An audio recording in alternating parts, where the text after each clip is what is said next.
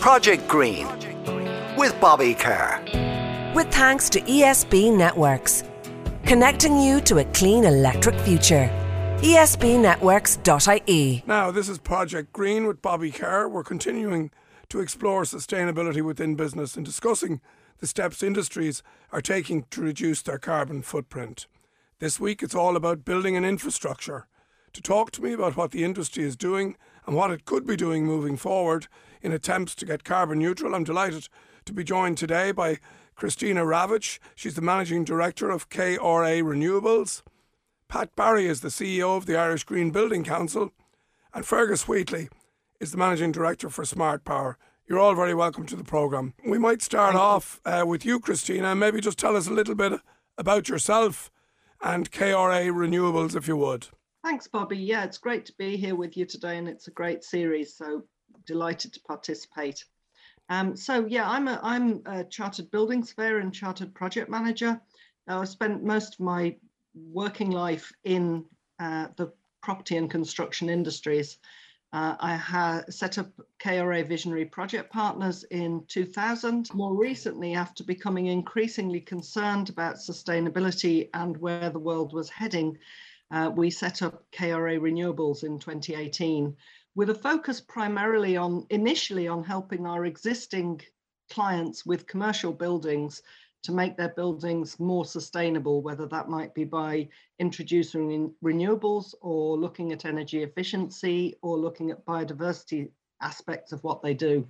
Okay. And um, yep, that's it. It's grown well, quite considerably, and we're we're involved in a lot of different things now. All right. Well, that's interesting to hear your experience, and indeed, you know where your your journey, I suppose, within the building industry, and the fact that you know, sustainability and, and businesses needing to get sustainable, you know, creates its own business momentum. So well done to you, Christina. Stand by. I'm going to bring introduce our second guest now. He's Pat Barry. He's the CEO of the Irish Green Building Council. Pat, you're very welcome to the programme. Tell us firstly a little bit about the Irish Green Building Council, what you do, who your members are, etc. Good morning, Bobby. and Bobby, uh, and thanks for uh, inviting me.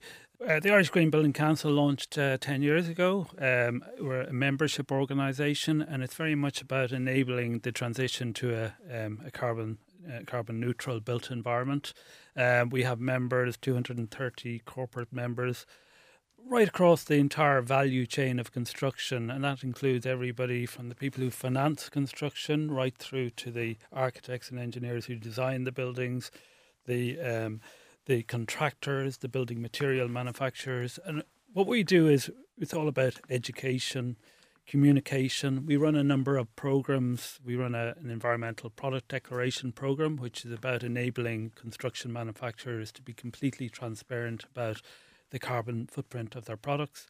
We run a certification system for homes, which goes beyond just energy efficiency and looks at the whole impact that homes have on the built environment. Certification, is it? Yeah. Yes. So, so is that self-certified, or how does that work? Well, the way it works is uh, it's uh, the Home Performance Index is a set of uh, 30 indicators cover, covering everything from biodiversity to embodied carbon and materials to the quality of oversight on right. the construction site. And they have to submit to us evidence of all of that they've met all of our criteria, and if they meet the criteria, then we certify that they've met. Now I want to bring in our third guest. He's Fergus Wheatley. He's the managing director of Smart Power. Good morning to you, Fergus. Good morning, Bobby. That's now you're a, an energy conservation man. Uh, yeah, I'm all, so, about, all about the energy. Right. Um, so talk to us about what you do, Fergus. Yeah, uh, and how you do it, if you would. Yeah, essentially, Smart Power does three things. One, we do energy studies and energy audits. So we go into a place and we'd we'd start going through the plant rooms and um, the offices and the hotel or whatever, and we'd identify energy uh, areas of energy wastage and ways of doing things a little bit better. Right. And then the second thing we'd do is we'd help those companies or other companies get grants for their energy upgrades, and then finally we'd look at how best they buy their energy. So we'd, we'd try and get their, their unit cost down in both gas and electricity. Right. Okay. Let's. We'll come back to that in a second because yeah. I think that's a very interesting part of this discussion. Maybe going back to you, Christina. Um, if we look at the impact that the building industry might have on the environment, would it be right in saying that demolition is probably the biggest offender in terms of, you know, we knock down buildings, the cement goes to landfill uh, or wherever it goes, and that's the biggest waste generator. Or am I incorrect in that? No, absolutely. You're absolutely correct. And I suppose to date, we've had a very linear model in the construction world in that we build, we occupy, we demolish, and everything that was in that building is, you know, goes to landfill. That was the traditional model. We now have certain regulations about reducing um, waste to landfill, and we are improving. But what we really need to move towards is a completely circular model and as I always say, the most sustainable building is the one that already exists. So instead of demolishing buildings that are already there, finding alternative uses for them if they're no longer suitable for the use they were originally built for, and maintaining the fabric of the building, including all the embodied carbon that's in it, um, and, and reusing it rather than demolishing it.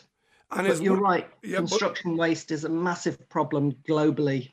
And is one of the issues around this challenge, Christina, that it's actually cheaper in many cases to knock a building and build a new one? Like, do we just follow the money here to, to follow the logic? Yeah, I think I think that is the issue that obviously anybody who's undertaking development is doing that, except for the state, primarily for uh, profit reasons.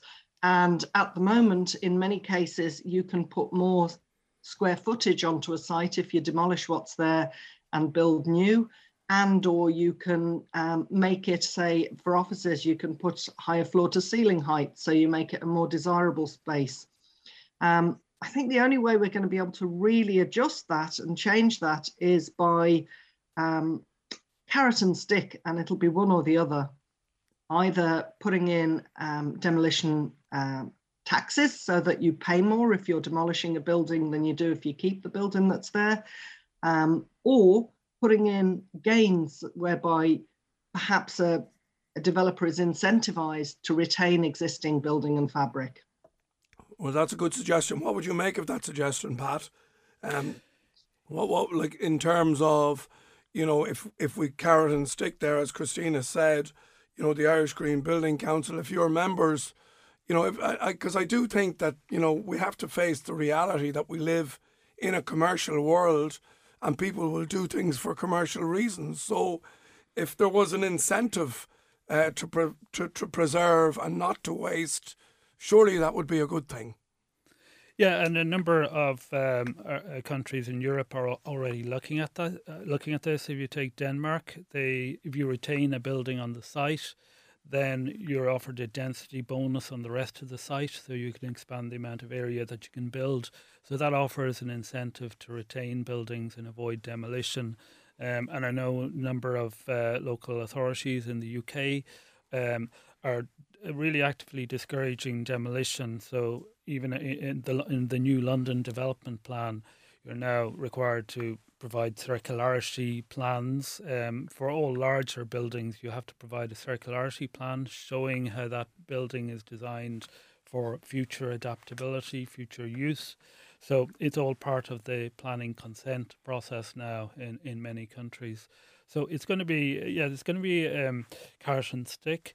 Um, we will start to see um, carbon tax rising, and that'll affect the cost of materials. So avoiding materials going to or avoiding having to purchase new materials um, is going to be an incentive that is going to um, it, it, it's going to force developers to look at avoiding having to build new if they can. And if we look at the cost of things like timber now and steel, surely that again would say that you know as the costs of th- those materials are ri- rising it makes absolute sense to recycle them and to, to rather than you know buying new ones. Absolutely, and I suppose the, the, the main issue is to get over the issues around standardization. So, for example, there's a number of European projects at the moment that are looking at how we can, if we're taking down a building, say a precast structure, how we can actually take the precast slabs out, bring them to a remanufacturing plant, uh, retest them, make sure that they have all this, still have the structural strength that are required, and basically they resell those hollow core slabs as new or wall units. they fit them out with new windows. And that's happening, is it? Yeah, it's a number of pilot projects happening across Europe to start this process of getting the circular economy Yeah. going. So instead of demolishing buildings, we're uh, literally uh, disassembling them and then uh, remanufacturing those components and selling them back into the What a great idea! If that, if that, uh, Fergus, sorry for, for, for not bringing you back in there, but when you go into a building, uh, as you do on many days of in the course of your work, and you look at the energy usage and indeed wastage, are you often shocked by what you see? Yeah, uh, well, I'm kind of quite used to it now. Um, a lot of the stuff tends to be kind of repeats. The same mistakes are made over and over. For example, um, a building when it was originally designed and built, it might have been designed to kind of support a call center function. So all the HVAC, all the air going into that building, is there to kind of cater for people that maybe um, one person every eight square meters. And of course, when the building actually gets fitted out and people use, there might be a, a third or a quarter or a tenth of the number of people in that building. But all the air handling equipment is still all working to Yeah. support the people that aren't there.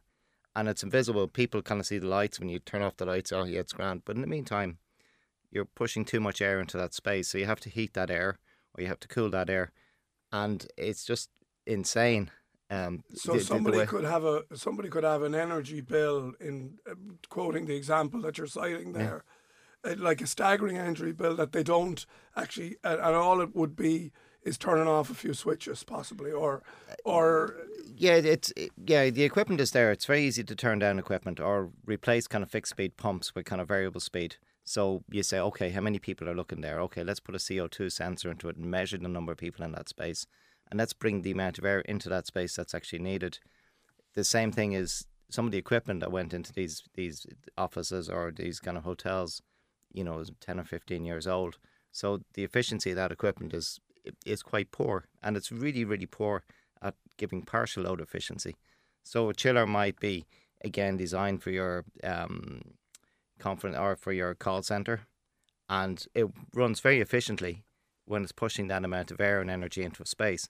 But suddenly you need only a tenth of that load, yeah, and the and the, the poor old chiller doesn't have a hope because it's it's just not designed for that. So if you can take that out and put a kind of newer, smaller unit into it, that it would actually match the real load to to the unit. and, and can I ask you this: Is do you often find that there's a reluctance to invest in capital expenditure uh, on the basis that you know, and then people are paying these crazy bills, whereas if they bought something you know, that would obviously pay back in a number of years. That that people don't see the maths sometimes. Yeah, they also they also get used to their bills. Yeah, They say every month we're paying twenty grand, and yeah, you know, and their business is selling weddings or it's selling insurance or it's selling. bi- So sometimes energy is a really really small part of the overall equation. yeah. So, so people just get used to the bills, and you know, like I'd come in or colleagues would come in and we'd look at a place and say, look, you need to, you know, upgrade this, and there's kind of a lot of skepticism sometimes about what you need to do, and some of the paybacks are excellent. Um, but one of the frustrations I find is that it's all about oh, we have to have a three-year payback, and uh, you know, it's quite that's quite disheartening for me because I say, well, you know, yeah. a four-year payback still gives you twenty-five percent return on your money.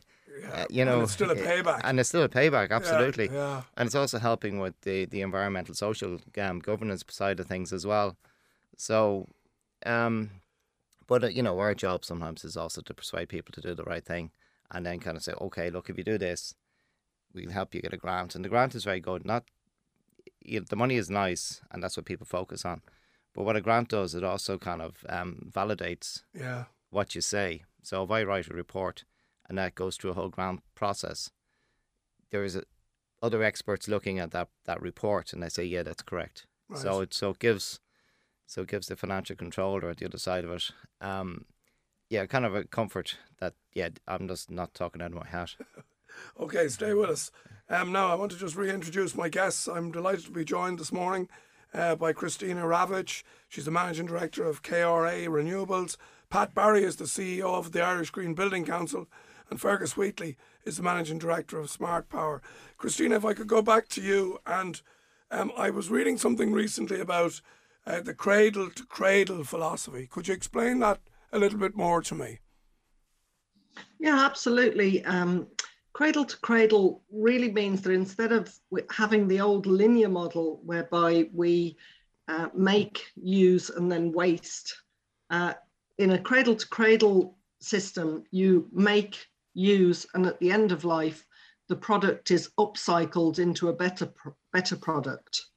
And we have lots of materials out there already that follow the cradle to cradle principle. Um, Pat will be able to confirm this via the EPDs that are being produced for them. But for example, many of the um, carpet manufacturers are now providing cradle to cradle products whereby they take back your carpet tile when it's lifted off the floor and the carpet tile you're putting down is made entirely from recycled materials using renewable energy sources. So that's a very simple example of cradle to cradle. Yeah, yeah.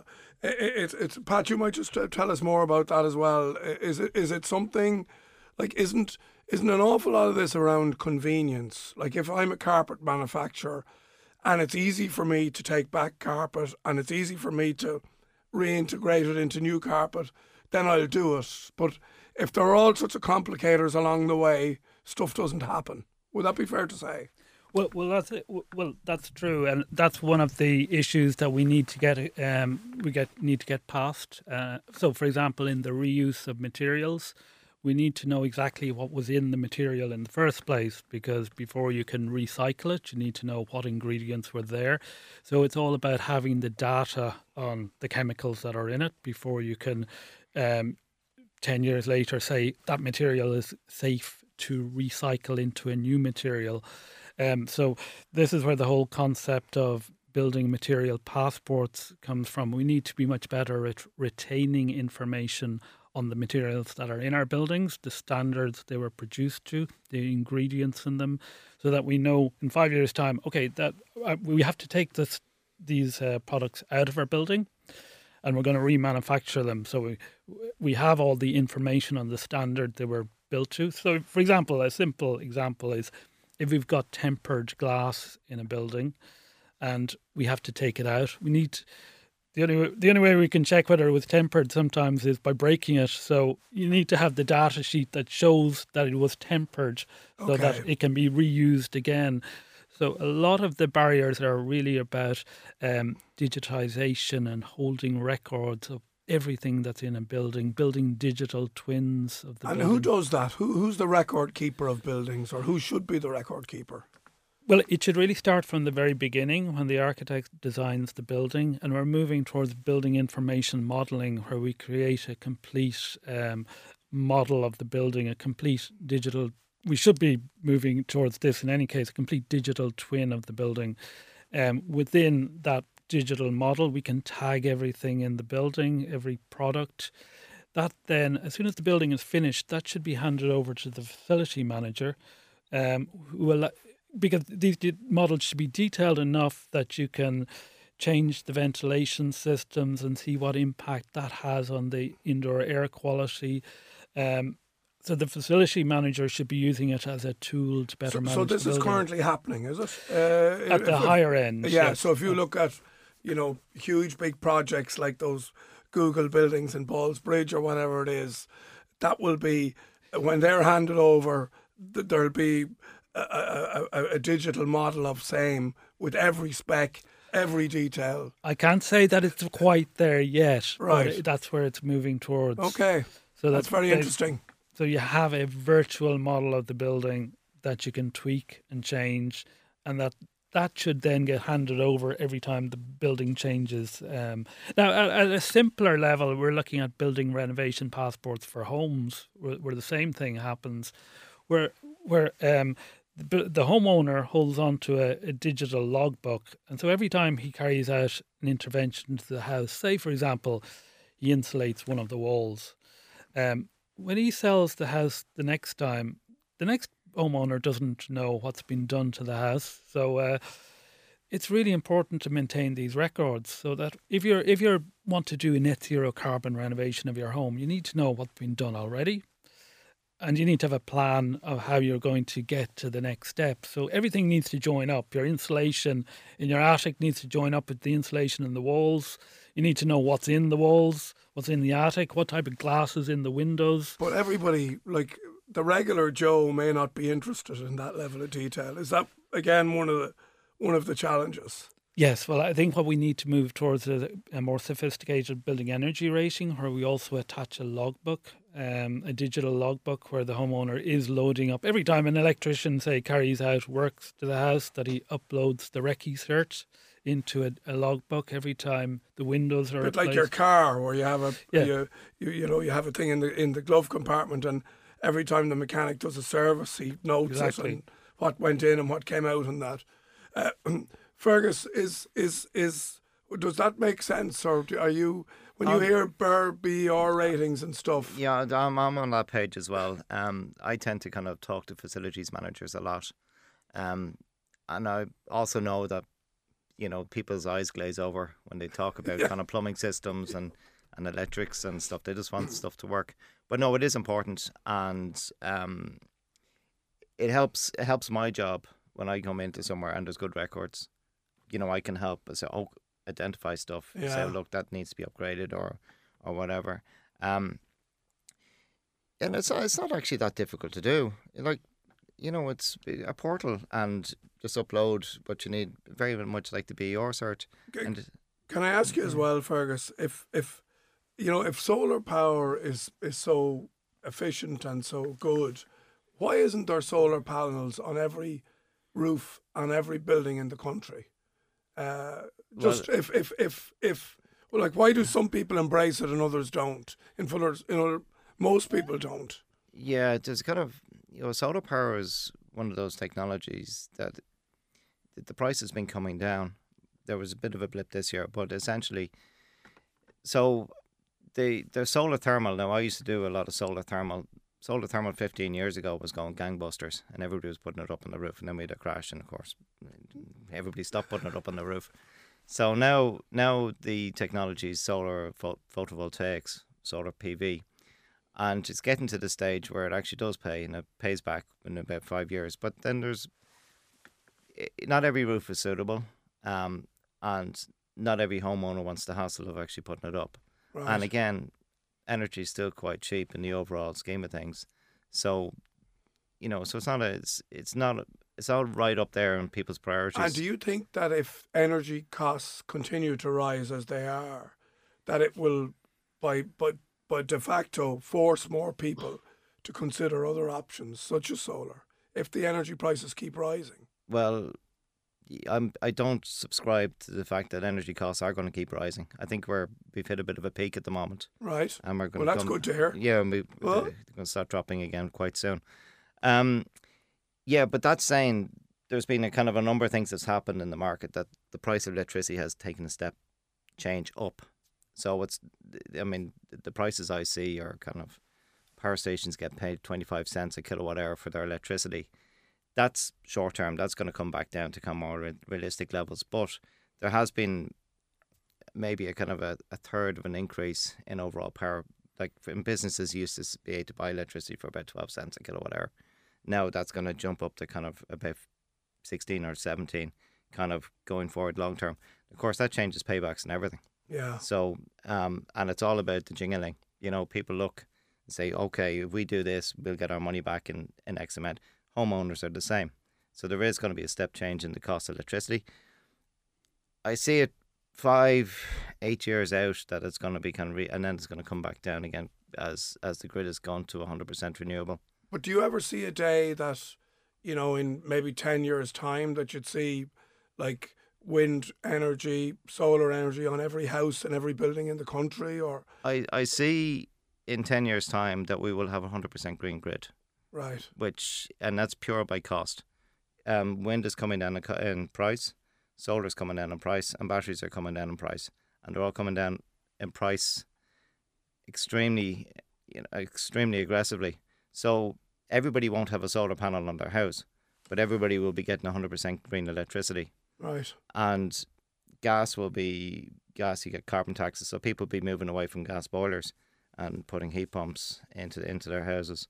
So, although everybody won't have a solar panel, everybody will be 100% green. Okay. Christina, can I put the same question to you maybe in terms of looking down the road? What what what sort of landscape do you see, you know, if everything goes well. Uh, absolutely, uh, absolutely, yes. Um, what I might uh, just to follow on on the solar PV and perhaps in the context of commercial buildings, I think it might be quite interesting to give you a little case study for, for one of our clients that we've been working with yeah. since actually the business, the renewables business started, and that's Nissan Ireland.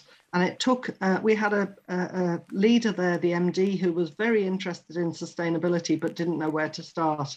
And we started off year one with their head office building. We did an analysis as to its suitability for rooftop solar PV.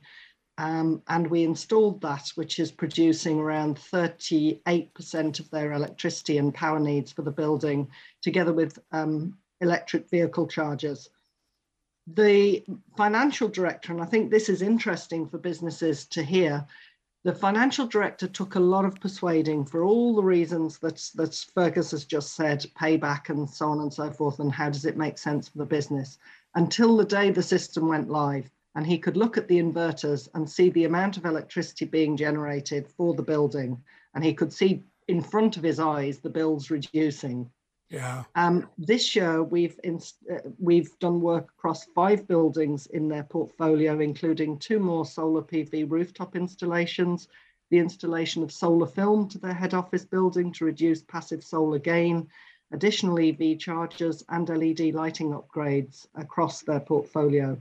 And again, it's, it's an example of how you can build with one client who is keen and wants to move forward, a great move to reducing their overall emissions. And I would add also the thing that we haven't spoken about so far is the biodiversity side, which I think is equally critical. Well, well let's chat about that now then. Let's chat about it. Yeah, well, we're not just in a climate emergency, we're in a biodiversity emergency also. And there's lots that can be done in the existing built environment. I suppose the first thing is to avoid building on greenfield sites. So wherever possible, if you're building new, build it on a brownfield site, build it on existing developed land rather than greenfield land. Yeah. But secondly, on existing business parks, there's loads that can be done. So for example, out in Swords Business Campus, we've put a Swift nesting box project fixed to the walls of the buildings there in conjunction with Birdwatch Ireland.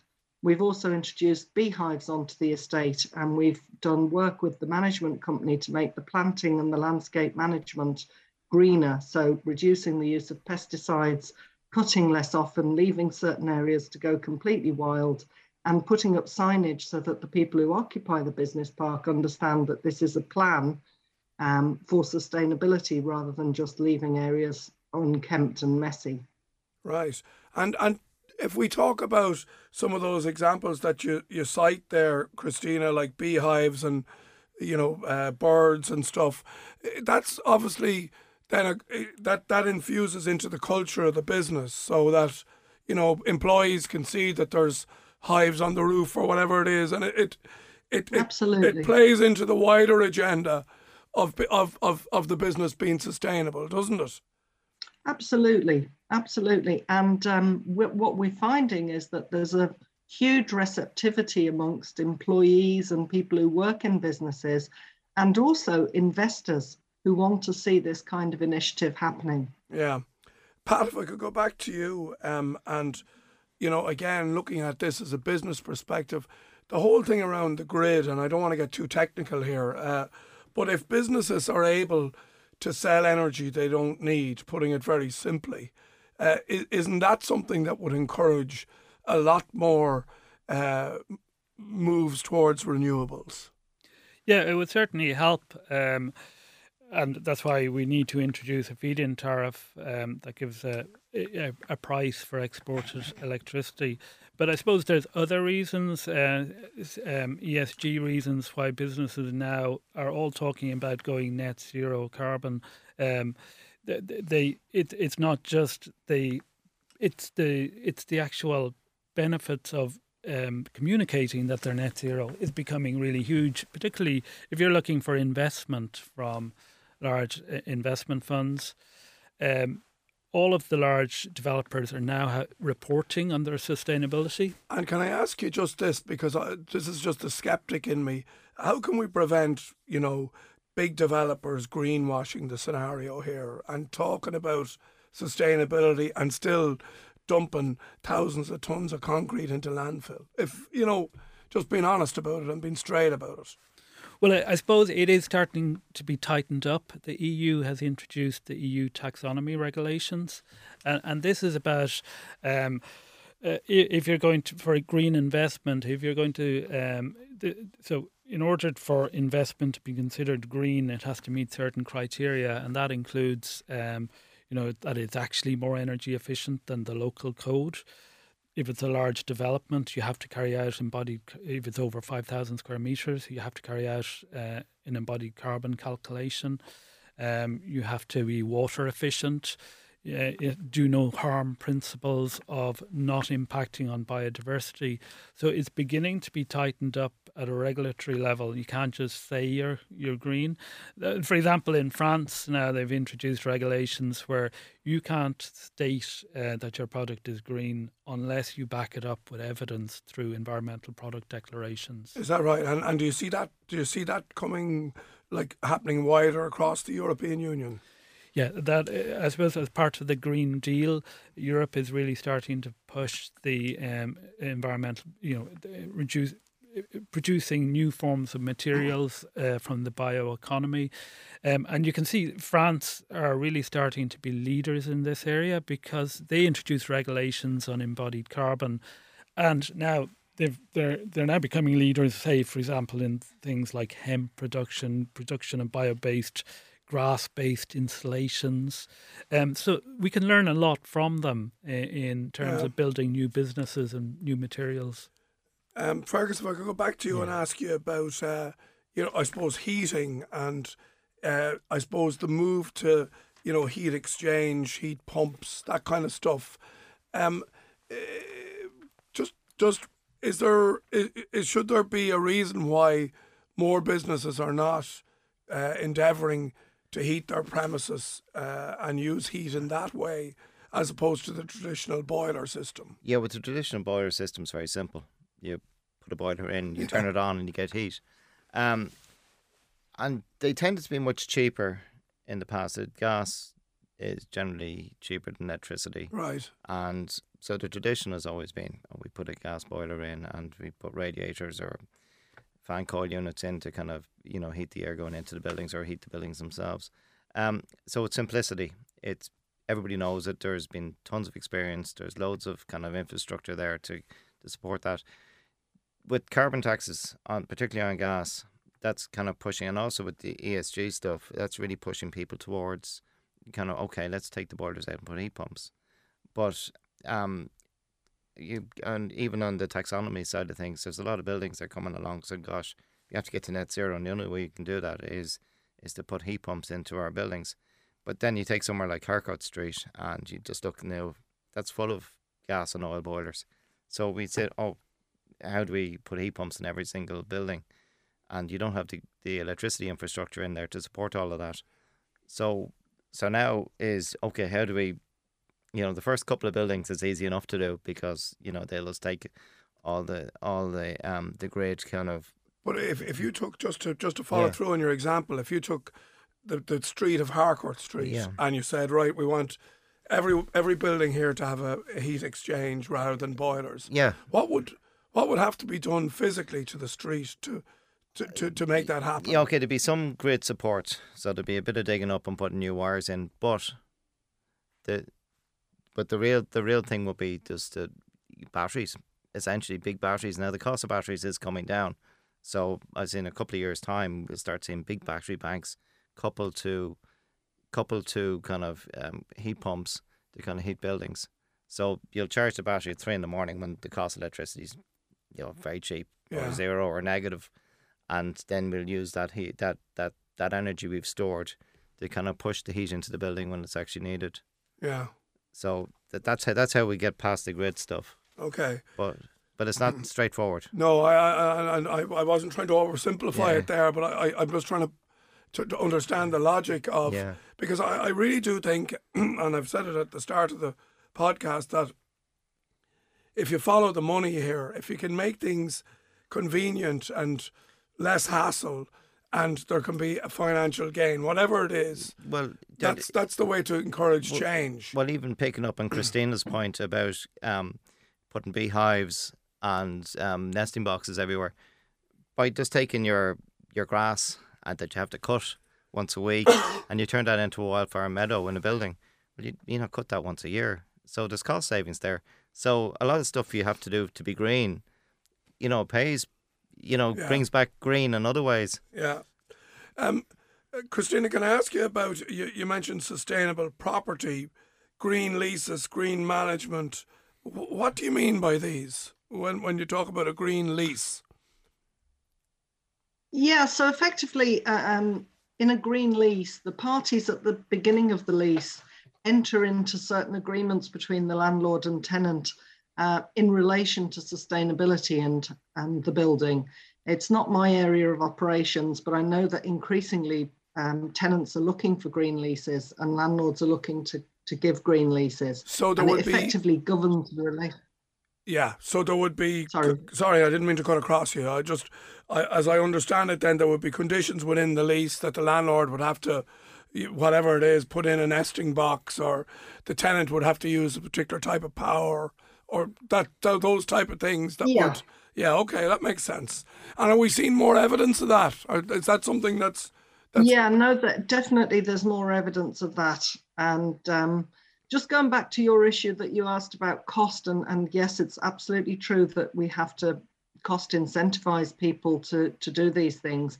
And of course, on the other side, as, as I'm sure we're all very aware, there's the cost of not doing this Yeah. and where we end up. So, um, what I think the government needs to be doing is putting in place easier incentives for people because the current grant system, as I'm sure Fergus would um, concur, is Oh yes, Quite- quite complicated, quite difficult to access. It that, that's why we didn't ask him to explain it because we thought we'd Yeah. be here all Yeah. day. and you would be. Yeah, yeah.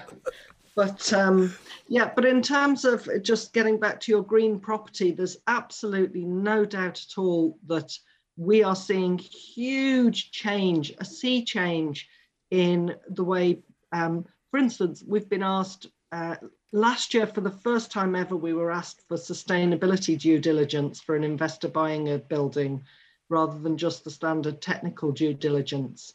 Um, we're doing sustainability sinking fund assessments for clients where they're looking 10 years ahead and saying, how, what's our sustainability plan for this campus, for this building, for this portfolio, and how are we going to get there? What money do we need to set aside now to allow for that plan Yeah. to be implemented over 10 years? And I would say three years ago, there wasn't the engagement. Now people are actually coming to us and saying, we as a company across all our operations in Ireland want to get to net zero emissions. How do we do that? Help us to find a plan and a pathway. Yeah. Uh, maybe last word to you, Pat. Uh, Pat Barry, CEO of the Irish Green Building Council. You know, the, the time is now, surely. We're looking at Glasgow uh, at the moment. We're looking at the world talking about sustainability. We're looking at everybody talking about the crisis uh, that is around climate change. Surely now is the time to, to strike in terms of, of paving a way forward in the building and uh, infrastructure business that, that, that we can we can herald real change. Yes, uh, uh, we just commissioned a, a study from UCD to actually work out what the real impact of the built environment is um, on uh, on Ireland's emissions, and it comes to about thirty five percent of total emissions in Ireland. We normally think of agriculture as thirty seven percent, So it's up there with our agriculture. and, and we haven't we hadn't realised that. So we've got immense ability to reduce carbon emissions in Ireland by looking at everything, looking at the operation of buildings, but also the embodied carbon, the materials that are going into the buildings, and we can really make uh, deep changes and deep cuts over the next ten years in those emissions. Okay, well, look, it's a fascinating subject. And I could talk all day about it, but I've really enjoyed uh, the conversation this morning. And thank you, uh, all three, for letting me into your world. I'd like to thank uh, Christina Ravage, the Managing Director of KRA and Renewables, Pat Barry is the CEO of the Irish Green Building Council, and Fergus Wheatley, Managing Director of Smart Power. Thanks very much. Thank you. Now, a huge thanks to all my guests on the third episode of Project Green. Make sure to subscribe at newstalk.com or through the Newstalk app powered by GoLoud. Next time, we're going to be looking at the sustainability of technology. So look out for that. Take care, and thanks for listening. Involved. esbnetworks.ie